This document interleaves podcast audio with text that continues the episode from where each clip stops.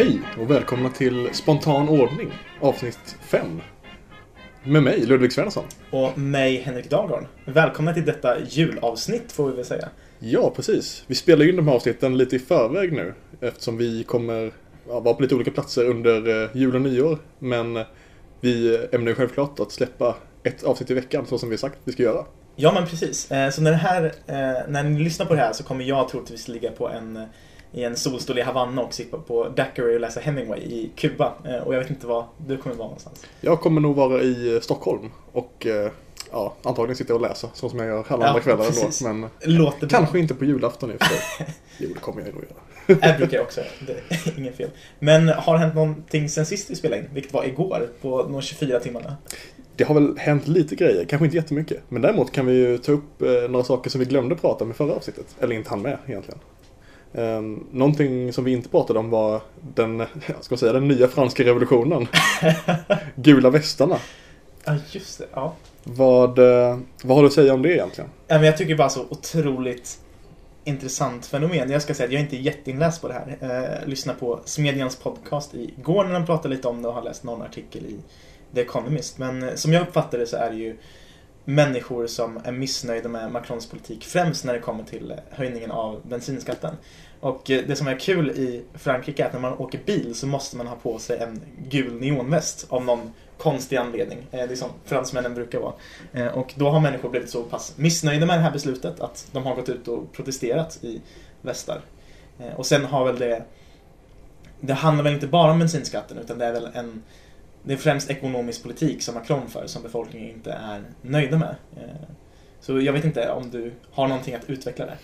Jo men lite grejer kan, kan jag väl säga. Eh, så som jag har förstått det så handlar det om, ja, för det som, det som startade hela den här eh, upprorsvågen var ju, förutom höjda bensinskatter, också sänkta hastighetsbegränsningar på vägarna.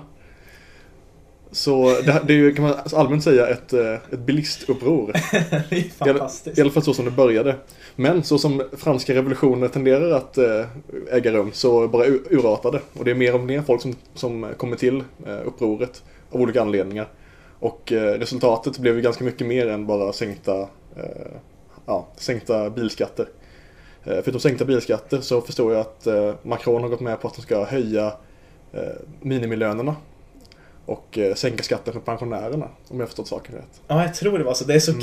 Vi snackade om det här innan, men det är så kul med Frankrike att man, man höjer minimilöner, man sänker skatter, man höjer bensinskatter. Det är liksom, det är ingen, det är ingen ideologisk stringens överhuvudtaget. Nej, Eh, ja. och Det är väl, eh, jag tillhör, hörde väl de som var ganska sk- skeptiska till Macron när han tillträdde som president. Han utmålades som, av de flesta i alla fall, som liksom den vita riddaren mot populismen och liberalismens nya nya hjälte som skulle liksom ställa allt till, rätt till i västvärlden. Eh, så har det dock inte blivit. Han är ju minst sagt väldigt impopulär hos sin eh, befolkning. Han har ju lägre förtroendesiffror än Trump till och med. Och han, som vi sa tidigare, han visar ju ingen tydlig riktning vart han vill i politiken. Så jag tycker han är just, han är uttrycket för populism, skulle jag säga. Bara att han representerar en annan typ av populism än exempelvis Marine Le Pen eller Jimmy Åkesson. Ja, verkligen. Han, eh, han, är väl, han är väl nästan, en, han är väl nästan, men som du säger, populismen personifierad. För han svänger helt och hållet med vad folket, eh, folk, i, i folkets nycker. Liksom. Det, han har ingen grund att stå på överhuvudtaget. Och det var väl också en kritik som också jag hade innan han, man trädde till. Även om jag inte hade så stora, jag hade inga förhoppningar överhuvudtaget. men eh, han hade ju ingen ideologisk bakgrund överhuvudtaget. Han, kom inte, han, han hade visserligen, han hade visserligen studerat filosofi på universitetet. Men eh, vad jag förstod så var det inte inom politisk filosofi utan han skrev någon avhandling om Hegel. Det är det, Mm. det jag förstått av det. Och eh, det har ju spekulerats också att han, eh, han, var aldrig ut, han, aldrig ut, han var aldrig ute efter att få politisk makt egentligen. På det sättet så att han ville styra Frankrike som ett land. Och han har ju heller inte gjort det. Han har ju dirigerat, eller delegerat mycket av inrikespolitiska affärerna ner till premiärministern om jag har förstått saken rätt. Och själv skött ja, de högre sakerna. Han, har gått runt mycket och pratat eh, med andra statschefer. Han har skött utrikespolitik. Han har haft mer en, eh, en monarkisk roll än en eh, politisk presidentroll. Ja, intressant. Jag är faktiskt inte så insatt i hur han har skött sitt inrikesska politiska eh, engagemang. Så. Men precis som du säger, han syns ju eh, när man läser om honom så är det ju i relation till andra regeringschefer. När han träffar, ja, när han träffar Trump eller när han träffar eh, Angela Merkel eller så. Så det är där han verkar försöka göra sitt största avtryck i alla fall. Mm. Sen kan man, kan man också säga att det blev ju också en, eh, vilket man också kan förstå på ett sätt, det är ju verkligen eh, det blev, det blev ju också en fråga om eh, den franska invandringen i det här upproret. En ganska stor del av det, framförallt Okej. i slutändan. Att det var ju olika krafter som var väldigt, som extremt missnöjda med hur, hur Frankrike skött sin invandringspolitik. Och vilket eh, kanske inte är jätteförvånande, framförallt när det handlar om att det är landsbygden som eh, kritiserar Paris, parisarna och deras eh, centralistiska sätt att eh, eh, styra, styra landet helt enkelt. Mm. Vi diskuterar det i vårt avsnitt om invandring, men det är väldigt intressant hur liksom nästan varenda politisk fråga i dagsläget återknyter till just invandringsfrågan. För er som inte lyssnar på, på det avsnittet så försöker vi väl komma fram till något svar på den frågan där. Jag vet inte om vi gjorde det, men om ni vill höra mer om just vår position på invandring så kan ni lyssna på det. Mm. Men för att komma över på dagens ämne så är det vi ska prata om idag just the intellectual dark web och kanske främst två personer inom den här rörelsen i form av Sam Harris och Jordan Peterson. Men eh, vi kan väl börja med just bara berätta om vad the intellectual dark web är för någonting. Så hur skulle du definiera den här löst sammansatta gruppen människor? Ja, det är ju en, det är en intressant grupp människor. Um, man kan väl säga att det är en eh, rörelse som helt och hållet är eh, internetbaserad, eller från början är det. Som uppstått spontant på olika håll, på eh, framförallt YouTube och via podcasts. Och man kan väl säga att det har uppstått de senaste fem åren på olika sätt. Knutits samman och framförallt de senaste två åren egentligen. Ehm, vi kan väl nämna några, i alla fall några som brukar sägas vara medlemmar, eller vad man ska säga, i en intellectual dark web. Ja, vilka är det? Det är väl eh, talkshow-hosten på YouTube, Dave Rubin. Det är den konservativa opinionsbildaren Ben Shapiro. Det är just eh, neuroforskaren, filosofen och eh, den ateistiska debattören Sam Harris. Det är om hur man nu ska benämna Jordan Peterson, den kliniska psykologen och numera opinionsbildaren får man ta och säga. Eh, och sen är det även Eric och Brett Weinstein som är forskare inom eh, Ja, vad det nu är forskare inom. Eh, evolution, tror jag. Båda forskar inom. Tror jag. Eh, Brett Weinstein är eh, forskare inom evolutionsbiologi och eh, Eric Weinstein är forskare inom matematik. Ja, just det. Så är det. Och vad jag tycker är så intressant med den här rörelsen är att den har ju uppkommit som en reaktion mot dagens medieklimat skulle jag säga. För i Sverige, i västvärlden, men kanske främst i USA så har ju medieklimatet blivit allt mer snuttifierat. Om man tittar på liksom Fox News så är det intervjuer som är fyra minuter långa. Eh, här i Sverige så liksom, när man tittar på partiledardebatter så får ju eh, representanterna bara 30 sekunder uttrycka sig. Eh, och The Intellectual Dark Web och de här personerna var väl från början personer som helt själva på egen hand gick emot det här narrativet och började göra liksom långa, nyanserade och utförliga eh, program. Eh, den första personen i den här rörelsen som jag kom i kontakt med var Dave Rubin och Ben Shapiro. Eh, och Dave Rubin är ju, som jag sa, en talkshow-host. Han bjuder in olika typer av intressanta människor inom den politiska sfären i USA och intervjuar dem. Och de här intervjuerna är ungefär en timme till två timmar långa och eh, han får liksom miljonpubliker på det här. Och även de andra som Ben Shapiro, Jordan Peterson och Sam Harris, de gör väldigt utförliga saker och de lockar väldigt många människor. Så man, jag skulle säga att det är liksom en, en reaktion mot det, det snuttifierade medielandskapet. Definitivt är det en typ av reaktion. Men jag skulle också säga att det handlar ju också om en eh, om eh, personer som utnyttjar internet på ett sätt som man inte kunnat göra tidigare. Eh, bara, det, bara det faktum att man inte för bara tio år sedan kunde posta två, tre timmars långa videoklipp på YouTube eller på Mm. internet överhuvudtaget. Eh, för, att, för att folk kunde inte se på dem för man hade inte bandbredd nog. Det gör, ju, det, gör ju hela det här fenomenet till en väldigt teknikbunden och me- mediebunden eh, eller mediemöjliggjord eh, revolution, vad man- ska säga. Det är på ett sätt en, al- en alternativ medierevolution också på det sättet att det handlar ju om att det handlar ju inte egentligen kanske bara om att det här inte passar in i eh, gammelmedia eller på, eller på TV. Utan det handlar ju om att eh, de, det här by- de, bygger det, de bygger det nya medielandskapet på internet istället. Mm, och det, det är jätteintressant om man bara först tittar på hur bara enbart det här med finansiering av det de håller på med. Eh, så det är allt från liksom podcast, det är talkshow på YouTube till föreläsningar. Och eh, de här människorna, de, deras levebröd kommer från att eh, deras lyssnare eller deras tittare självmant går in och finansierar det här. Det är liksom ett crowdfundat event som de flesta av de här personerna ägnar sig åt. Eh, så det finns ju sajter som Patreon där man kan gå in och stödja olika skapare av- olika typer av eh, media. Och det tycker jag är jätteintressant när man ser på hur resten av eh, olika medieföretag och medieplattformar sysslar med finansiering. För de flesta har ju reklam och då är det klick som gäller. Och då blir det det här korta snuttifierande det som man måste utgå ifrån. Men om man har mer eh, så här crowdfundade grejer då kan man ju verkligen tilltala sin publik på ett helt annat sätt. Istället för att om man ska raljera lite lägga upp bilder på kattungar och de senaste hälsotrenderna. Eh, Absolut, men sen kan man också säga att eh, det andra alternativet som, förutom reklam, använder gammal media helt enkelt skattesedeln för att finansiera eh, det som inte ska vara snuttifierat, det vill säga public service, som istället då ska tillhandahålla ja, längre, utförligare och djupdykningar eh, inom olika ämnen som även kanske inte tilltalar alla, ska det inte göra då. Men att, man finansierar då är ju jag, läste, jag tror det var på, om det var på ETC eller om det var via SVT som någon pratade om att de är crowdfundade för att publiken betalar för det. För att, ja, det är ju skattesedeln så det är via tvång. Men det rörde väl inte den här debattören i sig. Eh, Nej, Det rörde precis. inte i ryggraden. Gud, vem var det som sa det? Eh, det var ju, jo, det var Blanche Jan från Timbro i en debatt. Jag tror det var Opinion Live. Någon sa att eh, en bra affärsidé brukar identifieras av att man inte tvingas betala för den.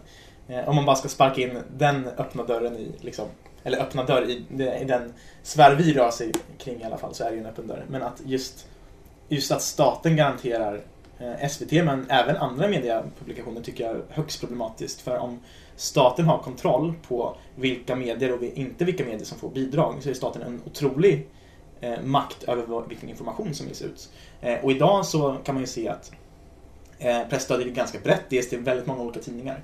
Men risken finns ju fortfarande där att om en, det kommer en person, om exempelvis Jimmy Åkesson skulle få statsministerposten, eh, då är inte jag säker att han kanske skulle ge ut pressstöd presstöd till P3 eller, eh, till, eller P3 finansieras ju via skattsedeln, men till Aftonbladet eller så. Eh, så risken finns ju alltid när staten sitter på den makten att den makten kan missbrukas. Eh, om man ska dra ett steg längre, det finns ju också en otrolig risk i att staten har en sån stor mediekanal och påstår sig vara liksom den oberoende grävande journalistiken. Att just den ska komma från staten och inte från liksom crowdfundade organisationer som inte har något egenintresse. Är ju högst problematiskt också. Ja, verkligen. Man, det kan vi, vi kan ju bara, nu, nu kommer vi lite in på det här, men det är väl lika bra att köra den här linan ut. Liksom, att incitamenten för alla som är finansierade av eh, skatt, via skattsedeln, om det så är direkt eller indirekt via pressstöd, är ju hela tiden att eh, ha, kvar, ha kvar sin egen finansiering. Mm, och det handlar ju precis. exempelvis då om att eh, opinionsbilda så småningom, vilket man, det blir ju en opinionsbildning för de partier som vill ha kvar pressstödet till publikationerna. Eh, vilket absolut in, gör dem inte oberoende, utan tvärtom extremt Mm. beroende. Och eh, det är ju väldigt stor skillnad jämfört med exempelvis då Intellectual Dark Web som finansieras bara via de som vill ha vill lyssna på det de här människorna säger. Mm. Eller, via eller exempelvis den nu så eh, förhatliga och förkastliga Swish-journalistiken som har pratats om senaste månaden i alla fall i Sverige. Eh, som också egentligen är en crowdfundad sätt att Mm. bedriva journalistik. Som har, eh, ja, rent ut sagt eh, pissats på av eh, mainstream-journalister. Ja, det är väldigt kul att det just eh, det är ledarna, ledarskribenterna på DN och Aftonbladet och så som går till hårdast attack mot den här nya rörelsen. Och man kan ju, om man bara drar, funderar i ett tankeled så ser man att det är väldigt tydligt. För de här gamla medierna hotas ju av den här nya rörelsen. Och det är ju självklart att de kommer slåss med näbbar och klor för att försvara det de redan har. Så när man ser att det är någon jag tror det var Henrik Jönsson som sa på vår utbildning att det är någon gammal stofil där på DN som pratar illa om ny media. Eh, Då kanske man ska vara lite kritisk mot den kritiken. Mm. Och det behöver ju då inte heller ha att göra med att eh, de tycker väldigt olika från varandra, de nya och gamla mediekanalerna. Utan det handlar ju egentligen bara om hur finansiering går till och var pengarna kommer ifrån. Ja, men precis. Mm. Nej, men om vi, vi ska återvända till eh, The Intellectual Dark Web och kanske gå in mer på Jordan Peterson och eh, Sam Harris som det här avsnittet i alla fall är tänkt att handla om. Vi får Mm. se var vi landar. Eh, Men hur, vad är din take på de här två personerna? Vad, vad, vad tycker du om dem helt enkelt? Ja, jag har ju en bakgrund de senaste åren eh, med att vara på, så att säga, eh, Team Jordan Peterson kan man väl säga. Även om jag har numera reviderat den positionen ganska mycket. Men jag kan säga att min bakgrund i det hela är att eh, jag kanske kan dra lite snabbt först om vem Jordan Peterson är. Ja, det, vad- det kan ju vara bra. Eh, Ja. Shoot. Eh, Så Jordan Peterson är en eh, psykologprofessor från eh, University of Toronto i Kanada. Och eh, han blev eh, känd runt, jag tror det var hösten 2016, när han, mot, han sa emot det kanadensiska lagförslaget Bill C-16 som skulle tvinga alla människor att använda vissa pronomen för transpersoner. Och han motsatte sig det här då för att det var, som han uttrycker det, compelled speech och han eh, blev därmed känd som en eh, yttrandefrihetsförespråkare. Ehm, men eh, sedan dess så har ju hans popularitet skjutit i höjden extremt mycket. Och han är nu en av Kanadas mest bästsäljande författare någonsin. Med 12 Rules for Life. Som vi har här på bordet framför oss. Ja, precis. Ehm, och han är en debattör inom, vad ska man säga? Allt ifrån psykologi, moral, filosofi. Eh, förutom yttrandefrihet och politik som han också Mm. gett sig in i.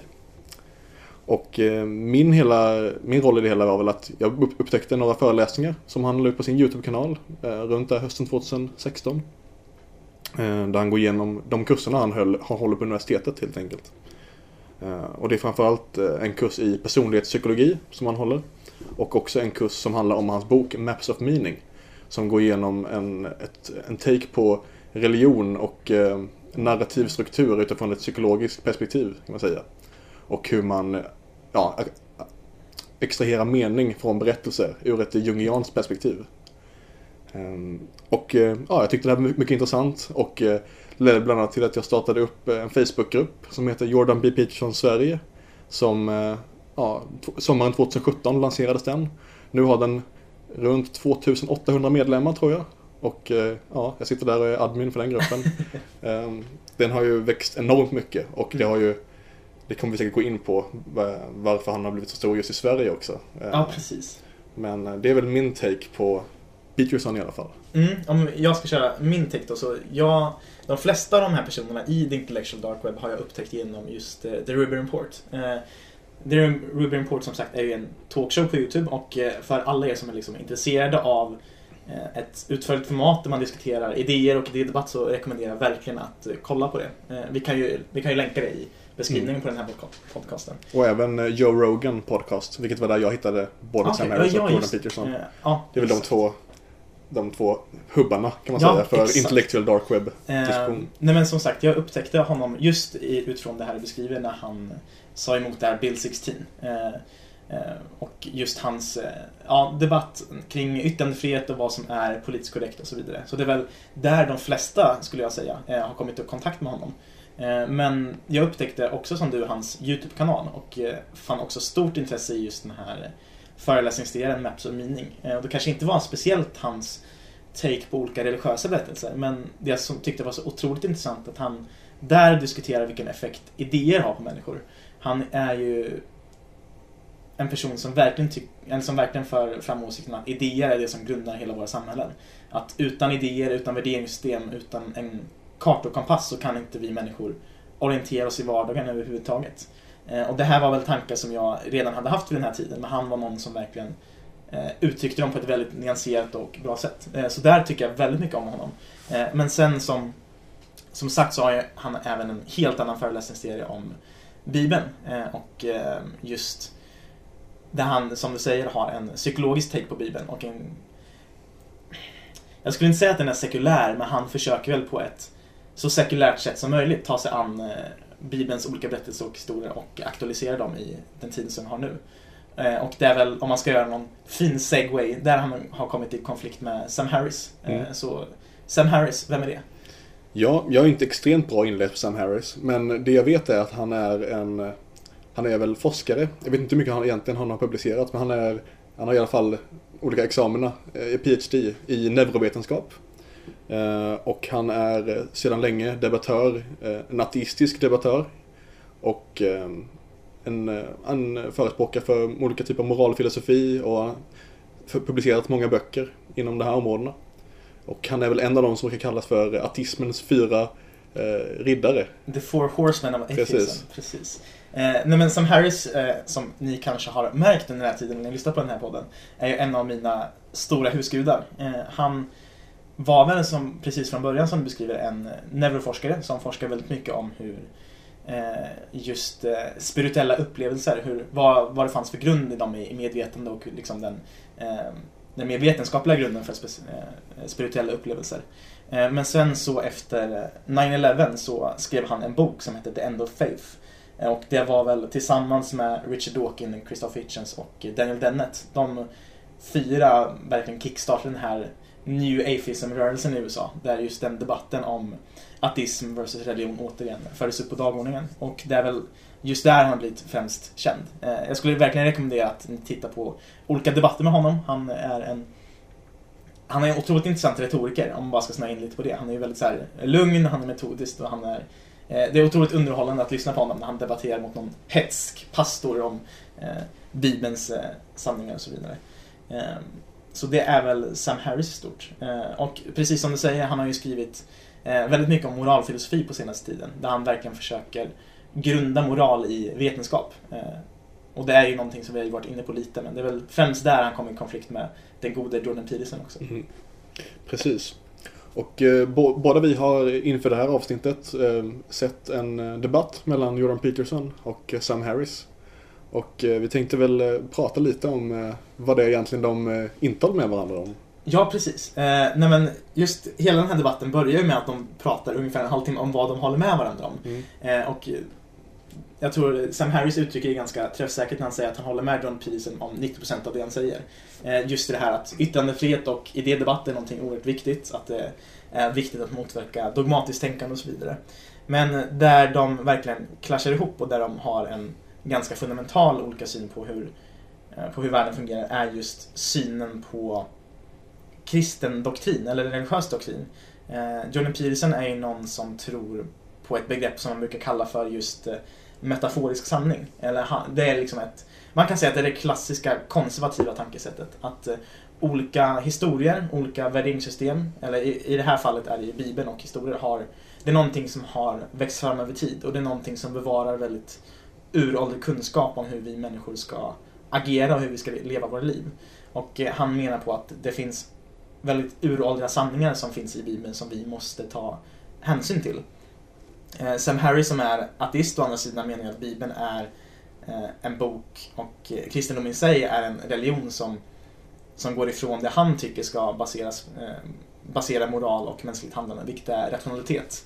Eh, han tycker att vi människor är rationella varelser, vi behöver inte en uråldrig bok eh, och vi behöver inte läsa om Edens lustgård eller eh, Eh, Moses eller Jesus för att kunna veta hur vi ska leva våra liv. Utan det kan vi konstruera genom att använda vetenskap, vi kan använda vår rationalitet för att komma fram till det här. Eh, så det är väl just den frågan de debatterar i ungefär två timmar, skulle man kunna säga. Ja, precis. Eh, och då kanske, jag vet inte hur vi ska göra det här nu exakt, men på något sätt så ska väl vi försöka gå igenom mer exakt vad det är de som, vad det är som händer i den här diskussionen och kanske var vi står också i det här. Ja, precis. För eh, jag skulle gissa att eh, jag står väl mer på Sam Harris sida eh, och du står mer på Jordan Petersons sida. Mm. Så vi kan väl det kan vi, skulle, det kan vi göra. Eh, precis som i den här debatten så refererar Jordan Peterson till en person som heter Carl Rogers som var en filosof, eller en psykolog eh, snarare. Eh, och han lade fram ett koncept att i diskussioner och debatter så är det bra att man lägger fram motståndarens argument på ett så bra sätt som möjligt eh, när man börjar diskussionen för att på så sätt eh, ha en ganska bra utgångspunkt. Så det är väl något vi skulle kunna göra. Eh, Om du vill börja att försvara den sekulära humanismens ideal. Ja, jag kan ju försöka. ja, I alla fall. precis. Ehm, jo, men det, det som Harris menar är att ehm, när, man, när man ser på olika religiösa berättelser, eh, olika på om det så är islam eller kristendom eller olika typer av religioner och försöker basera sin moral utifrån detta. Så får man med sig extremt mycket, ehm, extremt mycket dåliga saker som inte går att tolka på annat sätt än att det är dåligt. Detta gör Sam Harris genom att han utgår från, på ett utilitaristiskt sätt, även om han själv inte kallar sig för uh, utilitar, Mm. utilitarist, um, ser på vad konsekvenserna blir om man följer de här eh, reglerna som står i exempelvis Gamla Testamentet eller Koranen. Exempelvis då att eh, en, det står i Koranen att en tjuv ska förlora sin hand. Det är dåligt och det är mer lidande än nödvändigt som tillkommer världen helt enkelt genom att man skär av handen på den här tjuven. Så det är dåligt att göra det. Man bör inte göra det. Man bör sträva efter så mycket lycka som möjligt och man bör motverka eh, så mycket dåligt som möjligt, så mycket lidande som möjligt. Han eh, bygger ju upp en bild av att det absolut sämsta man kan tänka sig är det maximala lidandet i världen. Det är dåligt. Det bör vi komma så långt bort ifrån som möjligt.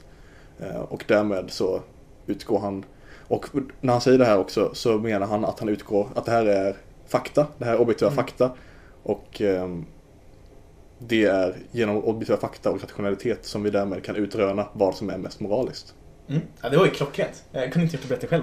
Eh, ska se om man kan göra samma sak med den gode Jordan Peterson. Mm. Eh, nej, men han skulle väl eh, säga just det här som jag redogjorde förut, att det finns väldigt uråldriga sanningar om moral och mänskligt handlande som har växt fram över tid. Och eftersom Bibeln är ett så uråldrigt dokument som har funnits kvar i stora delar av mänsklighetens historia så finns det uppenbarligen eh, väldigt eh, fundamentala sanningar som finns att hitta i den här boken. Eh, här kan man applicera Hayeks teori om den spontana ordningen, att någonting som består över så lång tid är någonting som fungerar. Så de idéerna och de ideal som finns i Bibeln är uppenbarligen någonting som fungerar. Eftersom den har överlevt debatterna, överlevt liksom, ja, olika attacker från intellektuellt håll, intellektuellt, intellektuellt håll från både socialister och liberaler och även sekulära konservativa. Och sen skulle väl, om man går in eh, lite mer på djupet så skulle väl Jordan Peterson säga utifrån perspektivet av litterär analys att det Sam Harris gör där han tar ut eh, eh, vad ska man ta? Om man- tar Leviticus i Gamla Testamentet där det står att eh, eh, den tjej som är oskuld på sin bröllopsnatt ska stenas till döds på hennes faders eh, trappa. Om man bara tar ut den lilla meningen eller det lilla, lilla stycket så är det väldigt onyanserat att döma hela Bibeln eller det kristna värderingssystemet utifrån en liten grej. Så han tycker att man måste läsa vissa saker i kontext, att man måste se till hur Bibeln slutar, man måste se till de eh, profetier som görs i både det gamla men även nya testamentet. Eh, och om man ska gå in lite mer konkret på Bibeln så är ju eh, Nya testamentet ett dokument som Gud vad är supersedes på svenska? Det, det överstiger, eller det, det står över det gamla testamentet. Så de ideal som sätts upp i det nya testamentet är ju liksom en följd av hela den, hela den litterära process som går igenom hela Bibeln. Eh, så han, Jordan Peterson i sammanfattningsvis skulle väl säga att eh, Bibeln är en av de mest eh, det är en av de bästa kartorna vi har för hur man ska leva ett moraliskt liv, helt enkelt. Ja, absolut. Det skulle jag hålla med om. Eh, att han tycker. Eh, om, man nu, om, jag nu, om jag nu får vara en sån uttolkare av Ja, Peterson, vilket man precis. nästan måste vara. Ja. Eh, med tanke på att han tenderar ju att inte vara extremt klar i sina eh, satser om vad han tror på och inte.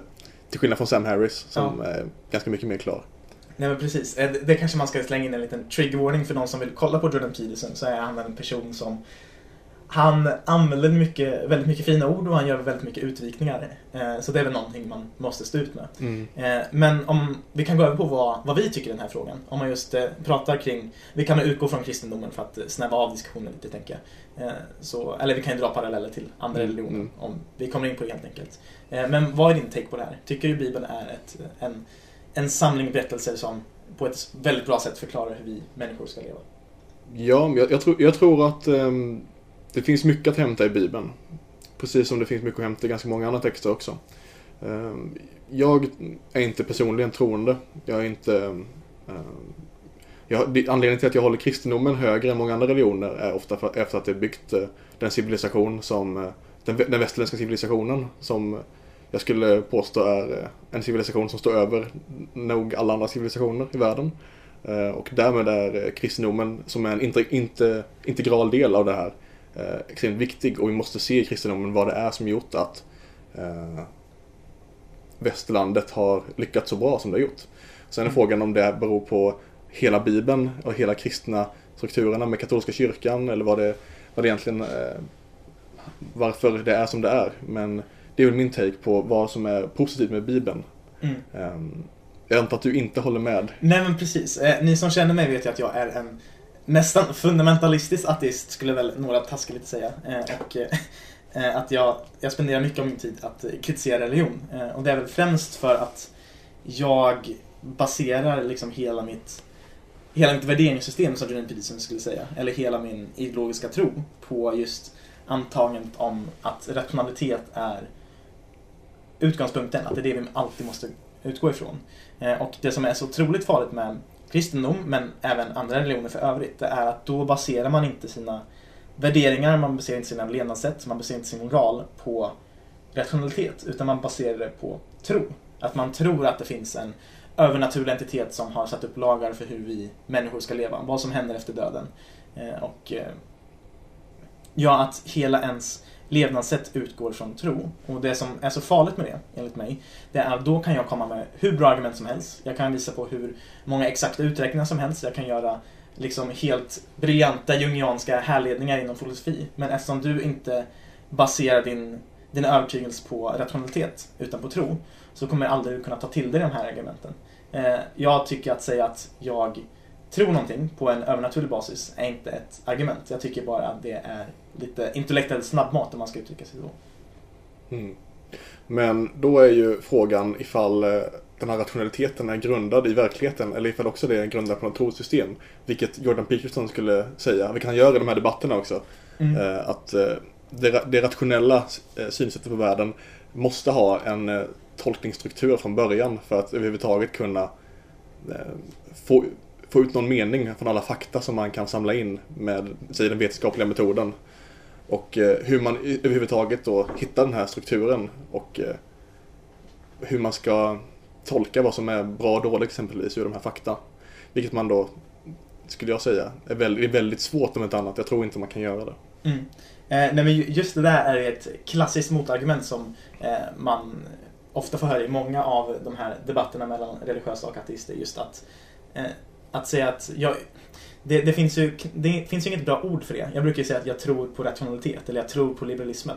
Eh, men det ordet tro och det ordet tro som kristna använder sig av är ju inte samma saker. Utan eh, om man ska ta religion och vetenskap som två olika motpoler. Eh, så att säga att jag tror i religionen, det är att säga att jag vet. Jag vet att det finns en övernaturlig entitet. Jag vet vilka lagar den här personen har satt upp och så vidare. Att säga att jag tror på vetenskap är att säga att jag tror på, på att vi människor kan, kan ha fel. Eh, hela den vetenskapliga processen går ju ut på att vi, vi eh, konstruerar teorier, vi lägger fram olika argument och motargument mot, mot de här teorierna. Vissa teorier består, vissa, eh, vissa faller. Eh, och eh, jag tror det är Jo, det är en debatt med Sam Harris där han säger att om man befinner sig på en vetenskaplig konferens så kommer man aldrig få höra eh, just frasen att det här kan egentligen vara fel, men jag tror att det är så här. Eh, den frasen hör man otroligt många gånger. Så att just eh, den rationella processen, den vetenskapliga processen, tycker jag grundar sig i den grundar sig i en fri marknad av idéer kan man säga. Där man, man erkänner att vissa av mina värderingar, de kan vara fel. Var fri att motbevisa mig. Men den religiösa tron å andra sidan är just i granit. Den är den står fast. Det, det är inte, man kan inte säga att eh, jag har genom vetenskapen motbevisat Gud, därför kommer jag ändra mina uppfattningar. Den, det alternativet finns inte i religion, tycker jag. Mm. Nu, nu svarar jag inte på din fråga kände jag. Nej, frågan var vad ställer jag för fråga ens?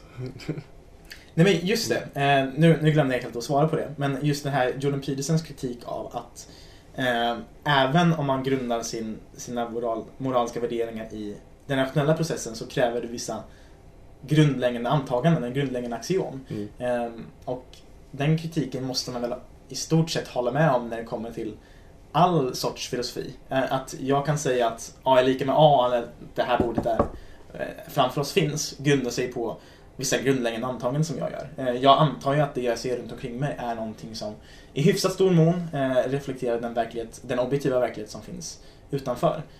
Men just utifrån antagandet om att det mänskliga medvetandet är Eh, ett hyfsat okej okay verktyg när det kommer till att eh, visa hur världen fungerar så tror jag, om man ska ta den här klassiska eh, is en åt-distinktionen, att man kan dra man kan faktiskt dra värderingar ur naturen. Som exempelvis som jag har redogjort för den här podden tidigare så tycker jag att hela människans existens, vår natur, är grunden till liberalismen. Och jag tror exempel, jag håller verkligen med Sam Harris när han säger att eh, just det här med lidande till exempel, att lidande är ju en det är ett vetenskapligt fakta. Det är ett tillstånd om vårt medvetande. Eh, det är ju vissa fakta och det går emot hela, den hela vår natur. Eh, vi som varelser i evolutionen har ju försökt undvika lidande och undvika ja, utrotning helt enkelt. Eh, så man kan ju inte, eh, om man ska försvara sig mot det lite triviala argumentet, Man kan ju inte härleda mening utifrån att eh, spaghetti smakar gott. Men jag tycker att man kan härleda mening ur mer fundamentala eh, saker som mänsklig existens eller medvetandets funktion och så vidare. Eh, vad skulle du säga om det? Intressant. Frågan är ju där vad man ska börja, vad man, man ska börja, vad man ska titta på. Vad man, Mm. Och kanske framförallt också, eh, hur ska jag agera i mitt liv för att eh, agera moraliskt om jag överhuvudtaget, Eh, om, om, jag, ska basera det på en helt rationell grund.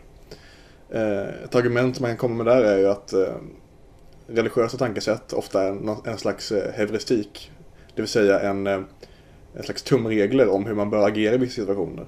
En, genom, genom att lägga upp ett antal dygder exempelvis så kan man få en tumregel om hur man bör agera i olika situationer och man behöver inte och därmed behöver man inte varje gång man, eh, man ska agera eh, göra någon slags moralisk överläggning, en stor ut, en Mm. uträkning om vad man bör göra för att få eh, det slutresultatet så gott som möjligt. Utan man får helt enkelt eh, man får agera efter, utefter tradition och då är ju eh, religiösa regler exempelvis och dygder helt enkelt en, den traditionen som man agerar utefter. Helt enkelt för att det är en slags empiriskt eh, välfungerande eh, ja, sätt att handla Mm. som leder till bra saker genom det faktumet att det är tradition. Ja, intressant. Eh, Så här, kanske för lyssnarens skull, men främst för min skull, att den här diskussionen ska kunna eh, hålla någon slags substans. Hur skulle Ja. du definiera dygder? Eh, det är någon, ett begrepp som man hör väldigt mycket, som Mm. många använder på olika sätt. Ja, det, många, många använder det på olika sätt. Eh, Men man kan väl säga att det används ju oftast som en motpol mo- till synd egentligen från början. Och då handlar det ju egentligen om att dygder, det är det, efter, det, är det, eftersträv, det är det som är eftersträvansvärt. Och synd är det som ska undvikas så mycket som möjligt. Ehm, och väldigt många olika personer i historien har ju lagt upp olika typer av dygder. Ehm, allt, kristendomen har olika munkar lagt upp olika dygder och olika tänkare har gjort det. Ehm, Kant hade ju det kategoriska imperativet som man skulle kunna tolka som dygd. Dygdetiken sägs ju härstammar mycket Mm. från Kants tolkningar. Det kan vi säga också då att det handlar ju om att man bör agera i varje situation på det sättet så att man skulle kunna upphöja det agerandet till allmän lag. Och därmed alltid försöka agera moraliskt på det sättet. Ehm, Det är ju en, definitivt en, ett dygd i Mm. så fall. Ja, det där är jätteintressant. Men jag skulle säga att det är väl just den användningen av dygder som gör att jag har ganska stort problem med eh, kristendomen, men även många, främst de abrahamitiska religionerna, men troligtvis många andra religioner i sig. För jag tror ju att den enda objektiva dygden, eller den enda objektiva moralen som går att bevisa, i alla fall idag, med den vetenskap vi har idag, det är eh, den negativa friheten, friheten från tvång. Jag tror dock att det blir väldigt problematiskt när man ska gå förbi det och sätta upp generella fastbestämda levnadsregler för vad som är bra och dåligt för olika individer. För jag tror att mening är ju någonting som vi människor skapar åt oss själva. Mening är ju någonting som är unikt för varje person. Vi sätter ju alla upp vår egen mening i livet. Eh, min mening just nu är väl att eh, om man ska raljera lite, sitta och läsa mycket böcker och diskutera de böckerna. Eh, det tycker jag är någonting som är oerhört kul. För min bror kanske är att festa på gymnasiet och gymma. För någon annan kanske det är att åka till England på en fotbollsresa. Eh, Så utifrån det perspektivet så tycker jag att det blir väldigt farligt när man sätter upp olika dygder som är väldigt ingående i hur människor ska leva sina liv. Och om man ska gå även längre så tycker jag att många av de dygder som kristendomen sätter upp är väldigt, väldigt skadliga. Eh, Om man tar en dygd som avhållsamhet till exempel, eller hela det kristna syn, synsättet på, eh, på sexuella relationer, så skulle jag säga att det är, det är bland annat det som har hållit kvar väldigt stora delar av världen i fattigdom. Eh, om man tar till exempel någon som Mother Teresa som har blivit eh, prisad för all hennes eh, välgörenhet när hon åkte till typ Calcutta till exempel. Och hon gjorde väldigt mycket gott där. Men det hon kampanjade mest för var att människorna som levde i den staden och det landet inte skulle använda preventivmedel. Och om man exempelvis beskådar det tillstånd som Calcutta fanns i idag så var ju en tillgång till preventivmedel och att ge kvinnor mer rättigheter över sin produktionscykel var ju det som höll tillbaks det landet. Det var ju det det landet behövde. Eh, så jag tror verkligen att sådana saker, att, att eh, katolska eh, predikare åker runt i aids-drabbade delar av Afrika till exempel och predikar att ja men aids är lite dåligt men kondomer det är sämre. Just sådana saker är ju någonting som jag tycker verkligen har hållit tillbaks mänsklig utveckling över en väldigt stor tid. Nu är det här lite, lite raljerande erkänner jag men det är väl ett sätt att få fram poängen såklart som synes. Jo. Eh, jag skulle då vilja bemöta det här lite i alla fall. Ja, shit. Eh, framförallt att eh, frågan om avhållsamhet eh, handlar ofta om avhållsamhet innan äktenskap. Och eh, att det är ju såklart jag, jag, håller, jag håller med om att det är, det är mycket bättre att eh, människor i tredje världen eh, använder preventivmedel än att eh, för, föra fler barn till världen med, eh, och, eh, med aids-problematik och överbefolkning som följd och eh, olika miljökatastrofer och allt, eh, allt vad det nu innebär. Men jag, sk- jag skulle också säga att i dagens samhälle är det inte, skulle jag inte påstå att det är något fel att predika avhållsamhet. Speciellt, nu blir det här väldigt reaktionärt Ja, såklart. Men jag skulle säga att jag är inte, jag är inte, öv, jag är inte överdrivet positiv till den eh, hookup-kultur och Tinder-kultur som överhuvudtaget råder i västvärlden. Och jag skulle inte påstå att den sexuella revolutionen heller har lett till enbart positiva saker. Eh, tvärtom verkar det ha lett till ganska eh, stora problem eh, både i eh, familjerelationer och det leder till eh, väldigt stora ska man säga, lockelser till eh, saker som faktiskt eh, gör samhället sämre överhuvudtaget. Eh, hela den här eh, den sexuella revolutionen och idén om att man ska få ligga runt hur mycket man vill och så vidare. Så jag skulle, jag skulle påstå att eh, avhållsamhet kan vara ganska gott faktiskt och kanske rent av en, en dygd som man bör hålla sig till i alla fall då kanske innan äktenskap även om jag eh, jag är, inte, jag är inte katolik och håller inte med om det här fullt ut. Men däremot så skulle jag vilja problematisera idén om att eh, avhållsamhet är dåligt. Mm. Ja, men det, jag tror vi skulle slängt in lite trigger warning åt varandra i det här avsnittet från början. Eller hur? Nej, men det, det jag tycker du sätter fingret på, just det jag försökte, försökte förklara tidigare, det är just det här som jag tycker är det enorma problemet med främst de abrahamitiska religionerna. Att man sätter upp sådana här väldigt, väldigt tydliga levnadsregler över hur människor ska leva sina liv. Det kan handla om avvansamhet, det kan handla om solidaritet eller det kan handla om någonting annat. Och sen säger man att om, om du inte följer det här, då är du omoralisk. Eh, I Bibelns fall så ska du brinna i helvetet. Jesus kommer komma tillbaka och slänga dig i en eh, sjö av eld. Eh, och just den retoriken när man försöker lägga sig i på ett så otroligt detaljerat sätt hur människor lever sina liv. Den, det, det tankesättet ryggar jag tillbaka som liberal. Och det som är, om man ska gå in lite på min eh, husgud Christopher Hitchens, hans främsta argument mot religion, så tycker jag att just den här tankekonstruktionen, eller hela värderingssystemet som eh, de abrahamitiska religionerna bygger på är i grund och botten ganska totalitärt. Man målar upp en en överhet som man inte får ifrågasätta. En överhet som bestämmer hur människor ska leva sina liv och som kan bedöma dig för tankebrott. Eh, som kommer bestraffa dig om du går emot hans vilja. Och det är inte ens efter döden som du blir fri, utan efter döden. Det är då det riktiga roliga börjar, eh, som Christopher Hitchens en gång sa. Eh, så det är väl just det här som är min... Det här är verkligen mitt röda skynke när det kommer till religion. Att man ständigt försöker detaljplanera, om man ska säga så, hur människor lever sina liv. Nej, men om man eh, även ska ta det här som avhållsamhet som du tog upp tidigare så kan det ju för vissa människor absolut finnas väldigt eh, negativa konsekvenser av eh, hookup-kultur och så. Men för andra människor kanske är någonting som ger människor lycka, som ger människor mening. Och eh, då tycker jag det är väldigt eh, Ja, det, det grundar sig i liksom auktoritära idéer tycker jag. Att man ska säga åt vissa människor hur man exakt ska leva sina liv. Och försöka detaljplanera hur människor lever. Eh, och det blir speciellt farligt när man säger att det är en övernaturlig entitet som inte får ifrågasätta som säger det här. Eh, så det är väl eh, Nu kommer väl några av mina kompisar som vanligtvis har lyssnat på de här ranterna skratta lite. Men det är väl en liten del av mitt stora problem med eh, de abrahamitiska religionerna. Ja, jag förstår var det kommer ifrån. Men jag skulle också vilja få upp den eh, aspekten av att eh, hur man överhuvudtaget bygger en, eh, en, eh, ett samhälle och en kultur som kan eh, för, behålla de eh, positiva värderingar över flera generationer. Eh, vilket, tra, vilket traditioner specie, speciellt, speciellt då gör i sin eh, definition över att, att tradition är någonting som har överlevt från väldigt länge och eh, det vi fortfarande gör idag. Eh, och eh, en idé som exempelvis då, det är, därför, det är detta de Hans en Hoppe exempelvis pratar ganska mycket om Eh, i hur man om man vill ha ett, exempelvis ett libertarianskt samhälle som ska fungera längre än bara en generation. Hur, vilken kultur bör vara, bör vara den dominerande i det här samhället för att ett libertarianskt samhälle ska fortgå? Eller om vi så bara säger för att ett eh, västerländskt civilisatoriskt liberalt samhälle ska fortgå. Vilka värderingar bör människor ha och vad bör man agera på för att det här ska fortgå eh, så mycket som möjligt? Och så långt som möjligt. Och då skulle jag säga att det, är, det vore bättre att, helt, att eh, leva efter, dygd, efter, leva efter dygder.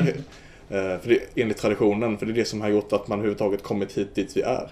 Och att då slänga ut allt det här badvattnet och försöka bygga någonting nytt. Det är att i bästa fall uppfinner man hjulet på nytt. I värsta fall så skapar man något eh, som kanske snart kommer dö för att man, det har massa oförutsedda konsekvenser som man inte har en aning om just nu. Mm. Eh, nu jag skulle påstå att det är inte ett hjul som vi behöver uppfinna på nytt utan det enda vi behöver göra är att liksom komma förbi det här stalet där man eh, rullar stenar på, på pinnar eller så. Eh, om man ska vara lite taskig. Nej men jag håller väl i grund och botten med om det. Eh, den stora anledningen till eh, att jag blev så intresserad av Johnny Peterson var just att han pratade om vikten av värderingssystem och vikten för idéer för att man ska hålla upp ett samhälle. Men då kommer man tillbaka till det här att jag tycker att om man ska diskutera sådana saker så är det bäst att man gör det utifrån en utifrån med rationalitet som grund. Att man olika idéer bryts mot varandra, att man debatterar, att man diskuterar och eh, gör precis som vi gör nu. Eh, och inte åberopar övernaturliga entiteter. Eh, för det är det jag tycker är så oerhört farligt.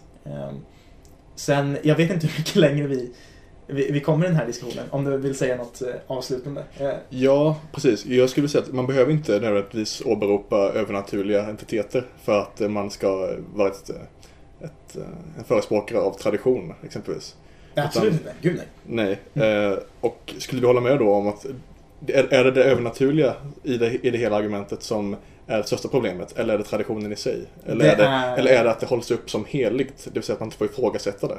Är det det som är ett problem? Ja, precis. Det är just det här dogmatiken i det hela. Mm. Eh, att man, man vägrar acceptera rationellt argument oavsett hur bra de är på grund av att man tror någonting. Eller, eh, dogmatik behöver inte baseras på övernaturlighet. Det finns också inom, jag skulle påstå att eh, marxism är en otrolig dogmatisk ideologi, exempelvis. eller Eh, Eh, konservatism också för den delen, om man får eh, slänga dit den känner. Eh, men det är väl just dogmatiken som är det största problemet. Och jag tycker den anledningen till att jag ofta drar upp religion när det just det kommer till den här diskussionen är att jag tycker att religion ofta är det perfekta exemplet på det. Att man kan få fram sina argument mycket, mycket klarare. Ja, det, det, man skulle kunna slänga tillbaka på liberalismen som sådan är att det, också, att det är en, en typ av dogmatik som utgår från människan och människans rationalitet som inte kan ifrågasättas. Att det i sig också är en grund som i, i, i grund och botten är ett cirkelresonemang för att människan använder sin rationalitet för att förklara sin rationalitet. Mm. Jag skulle påstå att det snarare är det motsatta, eller det beror på vilken skola av liberalism man säger sig tillhör. Om man säger att man tillhör liksom den, eh, den franska liberalismen som uppkom efter den franska revolutionen så är just det här nästan, precis som du säger, det fundamentala troen på mänsklig rationalitet. Men när jag säger rationalitet, då menar jag bara att vi människor är vi är kapabla att formulera abstrakta tankar och idéer. Och det som gör liberalismen till en så otroligt tilltalande ideologi för mig, det är att man har friheten att utbyta de här olika idéerna och att de stöps mot varandra. Eh, och det är ju även så jag tror att eh, traditioner bör komma fram. Att man har en fri marknad av idéer och, att man debatterar, man diskuterar och att de bästa idéerna står kvar. Eh, och det här är ju liksom även grunden till det vetenskapliga tankesättet. Att man erkänner att man kan faktiskt ha fel. Att de idéer som jag lägger fram som baseras på min rationalitet, att de faktiskt kanske inte är helt rätt. Den mer om man ska vara lite taskig mot, mot fransmännen som jag gillar att vara ibland, så skulle man ju säga att eh, de har en så fundamental tro på den mänskliga rationaliteten att om man följer deras tankespår så, om människan är en så perfekt varelse, varför kan hon, hon inte då stifta upp ett antal lagar, ett antal, antal dygder som vi bara ska följa? Eh, men jag tror inte att människan är en sån perfekt varelse. Jag tror att man behöver mekanismer som eh, spontana ordningar och en fri marknad av idéer för att man ska kunna få fram det bästa ur den mänskliga rationaliteten, så att säga. Och det kan man också säga att eh, det är ju den här franska upplysningstraditionen som den, den nuvarande idén om att man exempelvis kan genom, genom, genom folkets vilja stifta lagar som man ska följa och som är, kan vara moraliska lagar också, som till exempel det här nya rökförbudet på uteserveringar och liknande saker. Det är ju en typ, det är ju en, egentligen sprunget ur den här Mm, idén om mänsklig rationalitet och att vi människor, vi är, intellekt, vi är rationella och förnuftiga varelser som tillsammans kan därmed skapa förnuftiga lagar. Mm. Eh, och bara genom förnuftets kraft då är de gällande som sådana. Och sen verkställs det här genom ja, våldsmonopolet i staten. Nej men det, ja, nu, nu har vi till och med landat i någon typ av konsensus här. För jag tycker att eh, just den kontrasten mellan det mer... Hur ska man benämna den då? Den mer... Eh, den mer liberalismen som, eh, som eh, utgår från Thomas Jefferson och Thomas Paine. Och den, den delen av liberalismen tycker jag står i så otroligt kontrast till den franska.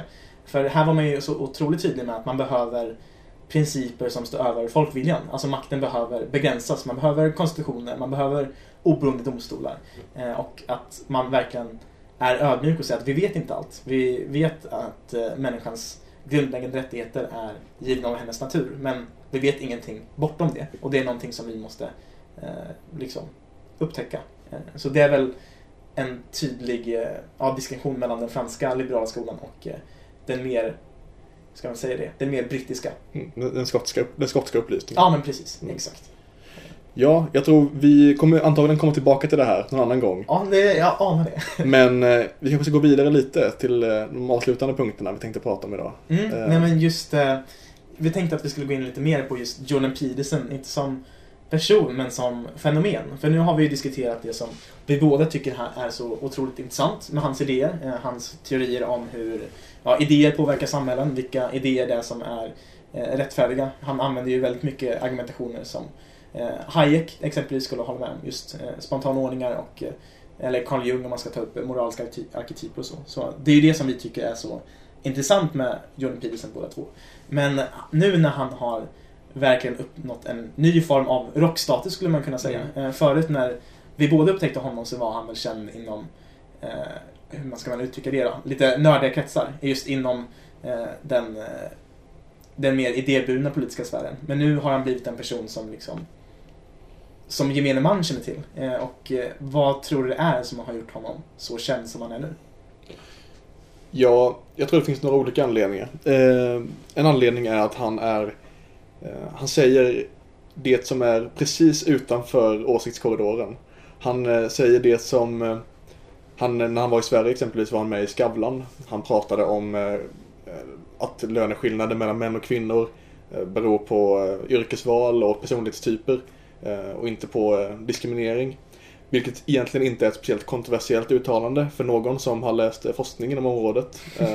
Men i Sverige är vi ju extremt, extremt dogmatiska när det Mm. kommer till eh, vad man får och inte får säga i eh, mainstream. Vilket betyder att den svenska åsiktskorridoren är extremt smal.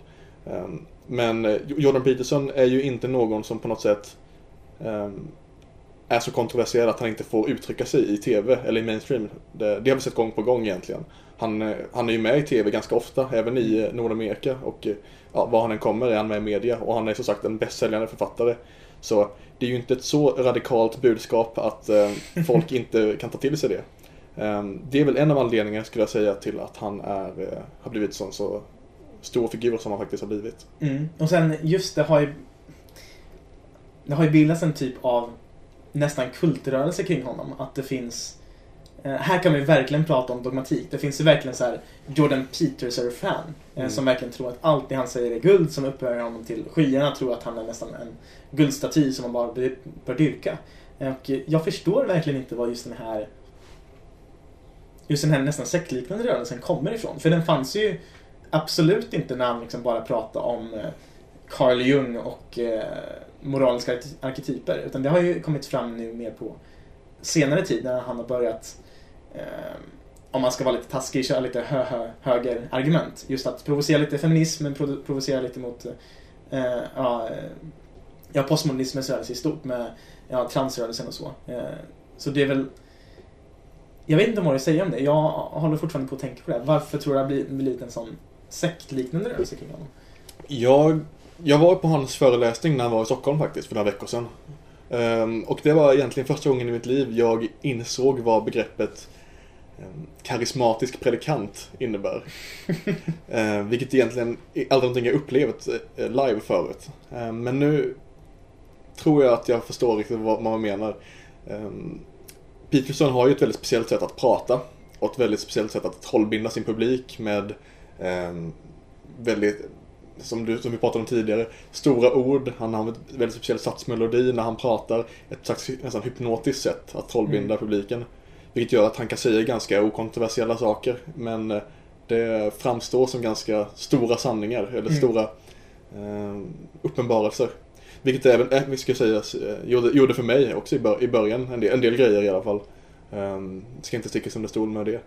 Ehm, men, så jag tror att och det ska, ja, en annan intressant sak är exempelvis att Jordan Peterson eh, redan på slutet av 90-talet eh, startade en kyrka i Kanada. Eh, en, eh, inte en eh, kristen kyrka i vanlig bemärkelse utan en helt, jag kommer inte ihåg vad han kallar den men han, sa att han har tre medlemmar tror jag någon gång. Så, så jag, vet inte om han jag, förstå, jag, har förstått, jag läste en artikel som en, en gammal kollega till Peterson som var med och hjälpte in honom i universitetsvärlden. Som pratade om att han tidigt tyckte att Peterson verkade vara en väldigt smart och duktig psykolog.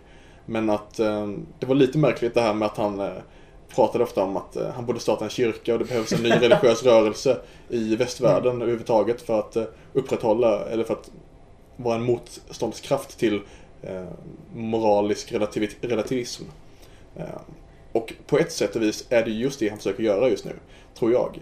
Jag tror att också, som, jag är inte den första som säger det här, men att Peterson är, på, är en del i ett led att skapa en postmodern kristendom. Eller en typ Mm. av religiös moral i, eh, i det postmoderna tillstånd som eh, filosofin och världen befinner sig i. Det låter som världens största mardröm. Religion och postmodernism kombinerat ihop liksom. Ja, på vad man ser det. För han, det är också, det är klart det är jättekontroversiellt att säga det efter tanke på att han hela tiden målar upp sig själv som en väldigt stor eh, kritiker och eh, motståndare till postmodernism. Ehm, så jag kan väl bara nämna lite om vad det är jag menar med att han skapar en postmodern kristendom. Ehm, det han gör exempelvis i bibelserien, det är en eh, dekonstruktion av kristendomen med, på psykologisk grund. Det vill säga, han eh, tar de olika delarna eh, i det gamla testamentet, eh, han tolkar dem för sig, tolkar dem ur olika, eh, olika, olika typer av narrativ. Han, eh, eh, han sätter in, tar ut dem och in dem i kontexterna och försöker därmed eh, få fram mening ur det. Egentligen på ett, i en eh, postmodern litterär mening. Han, eh, Mm. Ehm, han, försöker, han, han försöker se vad som står bakom texten. Han, eh, vilket, vilket är just eh, vad postmodernismen egentligen grundade sig i, som en litteraturteori. Eh, ett, ett nytt sätt att tolka konst och litteratur. Det är det han gör med, med eh, bibelserien och eh, det kan, det, jag tror det är ett led i att han vill skapa en eh, ny typ av religiositet. Vilket jag tror också beror då på att han är hela tiden har varit extremt kritisk till eh, moralisk relativism. Men däremot ser han inte att det finns några vetenskapliga argument för en, eh, en metafysisk skapare eller en övernaturlig entitet. Så därför så skapar han då, eller försöker i alla fall skapa den här eh, postmoderna religionen istället. Gud vad intressant. Eh, Du får jätte, vi kan ju länka den artikeln, eller Mm. liksom det videoklippet i podden. Det vill jag läsa i alla fall. Eh, Men det, var, det kan ju vara bra avslutande ord, att beskriva Jordan Petersons eh, motiv bakom det han gör kanske lite grann. Jag ja precis. Är klart, jag, jag kan inte veta ifall det här är hans slutgiltiga motiv eller vad det nu är han håller på med. Men eh, det är väl i alla fall en kritik jag har av Peterson att eh, ehm, sättet som han eh, talar för sig och även eh, på sätt och vis då har skapat sig en tämligen lydig följarskara också. Mm. Är, eh, det, det, det är inte nödvändigt, jag, säger inte, och jag tycker inte nödvändigtvis det är något dåligt heller. För jag, jag tror också att det behövs en, eh, som sagt, jag har ju, vilket jag var tydlig med i det här, om, jag försökt vara tydlig med i det här avsntet, att eh, jag är för dygder och jag är för eh, eh, det här sättet att bygga upp ett mänskligt samhälle och ett sätt att, sam, att hålla en kultur eh, i en bra tangent, om man säger så. Eh, Men däremot vet jag inte om Petersons sätt att göra det här är det bästa, utan ja, det får vi återkomma till i andra avsnitt. Ja, ja men verkligen. Nej, men avslutningsvis kan man ju säga att oavsett vad man tycker om Sam Harris eller Jordan Peterson så är ju båda två eh, personer man bör studera. Eh, de är ju personer som verkligen eh, både skriver och debatterar väldigt bra. De får fram sina idéer på ett väldigt, väldigt klart sätt. Så oavsett om man håller med eller inte. Jag, jag vet inte hur många timmar jag tittar på Jordan Peterson och han är troligtvis en av de personer som triggar mig mest. Eh, men det finns otroligt mycket att lära av båda de här personerna. Eh, så avslutningsvis så kanske vi eh, kan, eller boktips kan vi, ja, det kan vi länka på ja, poddsidan och så vidare. Mm. Men om vi ska avsluta med att göra lite reklam för oss själva. Har du hittat på något på den senaste tiden som man bör läsa, titta eller lyssna på? Ja, jag publicerar ju regelbundet på min eh, blogg www.ludvigpsvensson.com Så där kan man alltid hitta lite nya texter som jag, jag sitter och raljerar över diverse saker. Lite rant där. Helt fantastiskt. Allt från ranter till eh, något försök till filosofiska utläggningar. Nej men, eh, och mig hittar ni som vanligt främst på Facebook men även lite på Twitter försöker jag bli aktiv på. Jag försöker bryta lite lite rådande normer där och försöka vara lite mer nyanserad och länka till lite texter och artiklar och så vidare. Eh, och sen får jag även göra reklam för MUF Östergötlands eh, tidning The East Post där vi dagligen för idédebatt och idédiskussion. Eh, där publicerar vi ungefär två texter i veckan på olika ämnen. Just nu har vi ganska stor fokus på jämställdhet ur ett liberalt perspektiv. Om det finns en högerfeministisk rörelse eller inte, om det finns problem med den, eller om den behövs och så vidare. Eh, Så det publiceras ganska många artiklar på det ämnet just nu. Så det får ni gärna kolla. Absolut. Och sen får ni ju inte heller glömma att eh, kolla in eh, Spontan Ordnings eh, Instagramkonto. Nej men precis, det är väl någonting som jag läste att man skulle göra när man startar igång en podcast, att man bör även ha ett Instagram-konto. Och på det kontot så, främst då gör vi lite reklam för när vi spelar in avsnitt, vad avsnittet kommer handla om. Men där så tänkte även att man skulle försöka nyansera alla de namedroppanden som vi gör. Vi refererar ju konstant till olika tänkare och filosofer. Eh, så att de personerna förklaras lite mer utförligt. Eh, jag tänker att man kan lägga upp lite korta videoklipp eh, i veckan så, eller gud, det här lyssnar ni på på julafton. Men ett av de första klippen är på just Christopher Hitchens som jag brukar referera till hela tiden. Och ett klipp där han debatterar mot en katolsk präst som är minst sagt ganska underhållande. Spännande. Men eh, då återstår det väl egentligen bara att säga God Jul. Ja, god jul! Ni lyssnar på det här på julafton så hoppas ni eh, har fått många goda, fina presenter och käkat väldigt mycket julbord. Mm. Eh, så just nu så hälsar väl jag från Kuba helt enkelt. Ja. Och eh, med det sagt, hej då. Ja, hej då!